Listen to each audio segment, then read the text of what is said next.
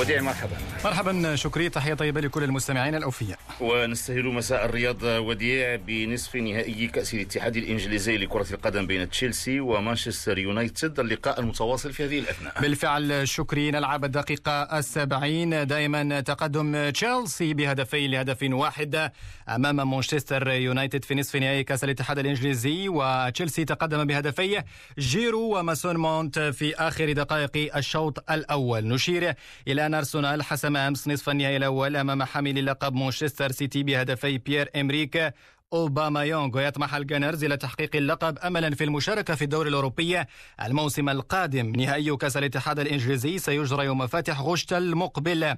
نبقى في إنجلترا هذه المرة في منافسات الدوري الإنجليزي الممتاز الجولة ما قبل الأخيرة حيث حقق توتنهام هوتسبور انتصارا كبيرا على حساب ضيف ليستر سيتي بثلاثية نظيفة. كلها سجلت في الشوط الأول وسجل ثلاثية توتنهام كولمين جيمس جاستن بالخطأ في مرماها وهاري كين وبهذه النتيجة رفع توتنهام رصيده إلى 58 نقطة ليرتقي ليرتقي إلى المركز السادس بينما تجمد رصيد ليستر سيتي عند 62 نقطة في المركز الرابع. وفي مباراة ثانية تفوق ساوثهامبتون على بورنموث بهدفين نظيفين. إلى الدوري الإسباني لحظة الذي اختتم مساء اليوم بإجراء آخر جولة علما أن ريال مدريد توج منذ الخميس الماضي باللقب للمرة الرابعة والثلاثين في تاريخه.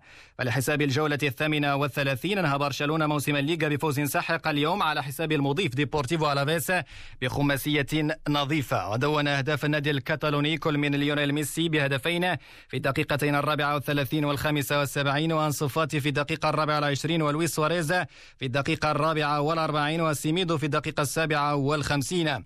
وبهذا الانتصار رفع برشلونة رصيده إلى 82 نقطة في الصف الثاني. وضمن بذلك الريال برشلونة أتلتيكو مدريد. إشبيليا المقاعد الأربعة لفرق الدوري الإسباني في دور المجموعات لدوري أبطال أوروبا الموسم المقبل. كما هبط كل من إسبانيول وريال مايوركا رسميا إلى دوري الدرجة الثانية قبل مباريات اليوم التي تحسم الفريق الثالث الهابط معهما والذي ينحصر بين ليغانيس ب 35 نقطة وسيلتا فيغو ب 36 30 نقطة ليغانيس للإشارة سيواجه البطل ريال مدريد في مهمة صعبة. أما سيلتا فيغو فسيلاقي إسبانيول. وفيما ضمن فياريال المشاركة في دور المجموعات بمسابقة الدوري الأوروبي يسعى ريال سوسيداد وخيتافي صاحبا المركزين السادس والسابع إلى ضمان المشاركة في المسابقة الموسم المقبل ويحل سوسيداد ضيفا على أتلتيكو مدريد. خيتافي يواجه ليفانتي أما فالنسيا. فسيلاقي إشبيليا علما بأن فوز فالنسيا قد يمنحه مقعدا في الدوري الأوروبي حال تعثر أي من خيتافي أو سوسيداد. نذكر بأن ليونيل ميسي هو الذي قد يكون هداف الدوري الإسباني هذا الموسم بعدما عمق الفارق بينه وبين بنزيما إلى أربعة أهداف. في الدوري الإيطالي الجولة الرابعة والثلاثين تجرى مساء اليوم مباراة نارية بين إنتر ميلان ومضيفه روما ويحتل إنتر ميلان الصف الثالث بنفس نقاط أتلانتا. وعينه على ضمان مقعد في دوري الأبطال.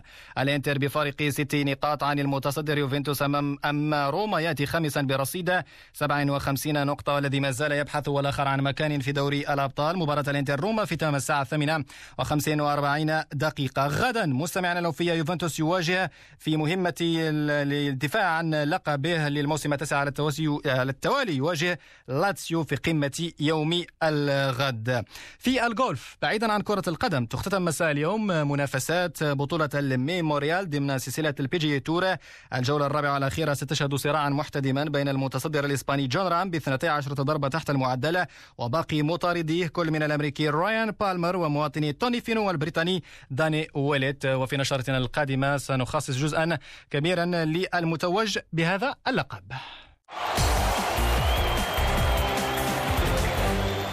صفحتنا المغاربية لهذا اليوم في مساء الرياضة ليوم التاسع عشر من يوليوز 2020 قبل سنة وبالضبط من العام 2019 شهد الكل تتويج المنتخب الجزائري بكأس الأمم الإفريقية لكرة القدم فوق الأراضي المصرية في مسار ذهبي ومتميز. توج به الخضر بأغلى المسابقات في القارة السمراء.